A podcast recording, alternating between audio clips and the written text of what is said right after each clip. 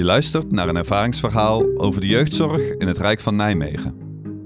Als jeugdbeschermer is Jolanda even helemaal sprakeloos.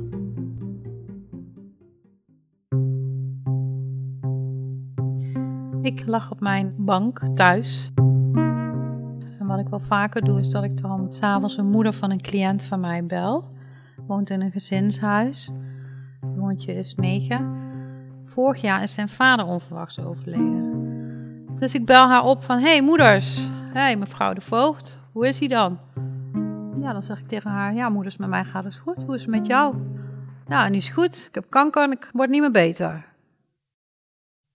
Ja, op dat moment val ik stil en weet eigenlijk niet wat ik haar moet vragen. Waarop ze zegt, nou, nu zit je zeker met je bek vol tanden, hè? Ja, ik zit nu echt met mijn bek vol tanden, want ja, en nu? Ja, zegt moeder, ik ga dood. Met dat moeder mij dat vertelde, kwamen er allerlei vragen bij mij op die ik niet durfde te stellen. Hoe ver ben je? Is er nog behandeling mogelijk? Hoe is dat voor je kind? Waarop moeder zegt, je vindt het moeilijk hè? Ik zei, ja, dit vind ik lastig.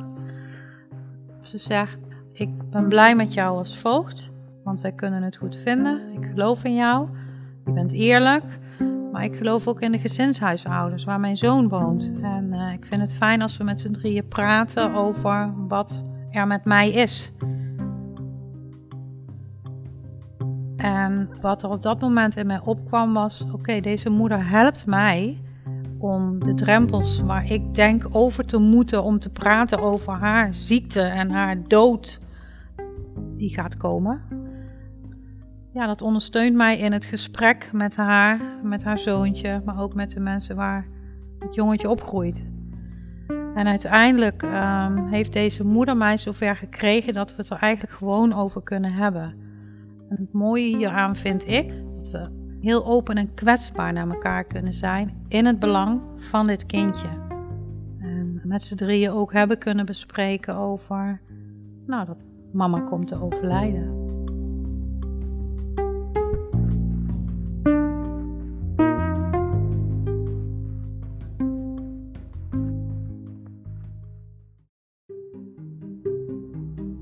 Je luisterde naar een verhaal uit de serie Kind te Rijk. Een co-productie van het Rijk van Nijmegen en Zorgdragers. Firma Reuring, Buitenzinnen, Sier en Nathan van der Veer. De verhalen zijn auteursrechtelijk beschermd. Benieuwd naar meer mooie verhalen? Kijk op jeugdregionijmegen.nl en zorgdragers.nl.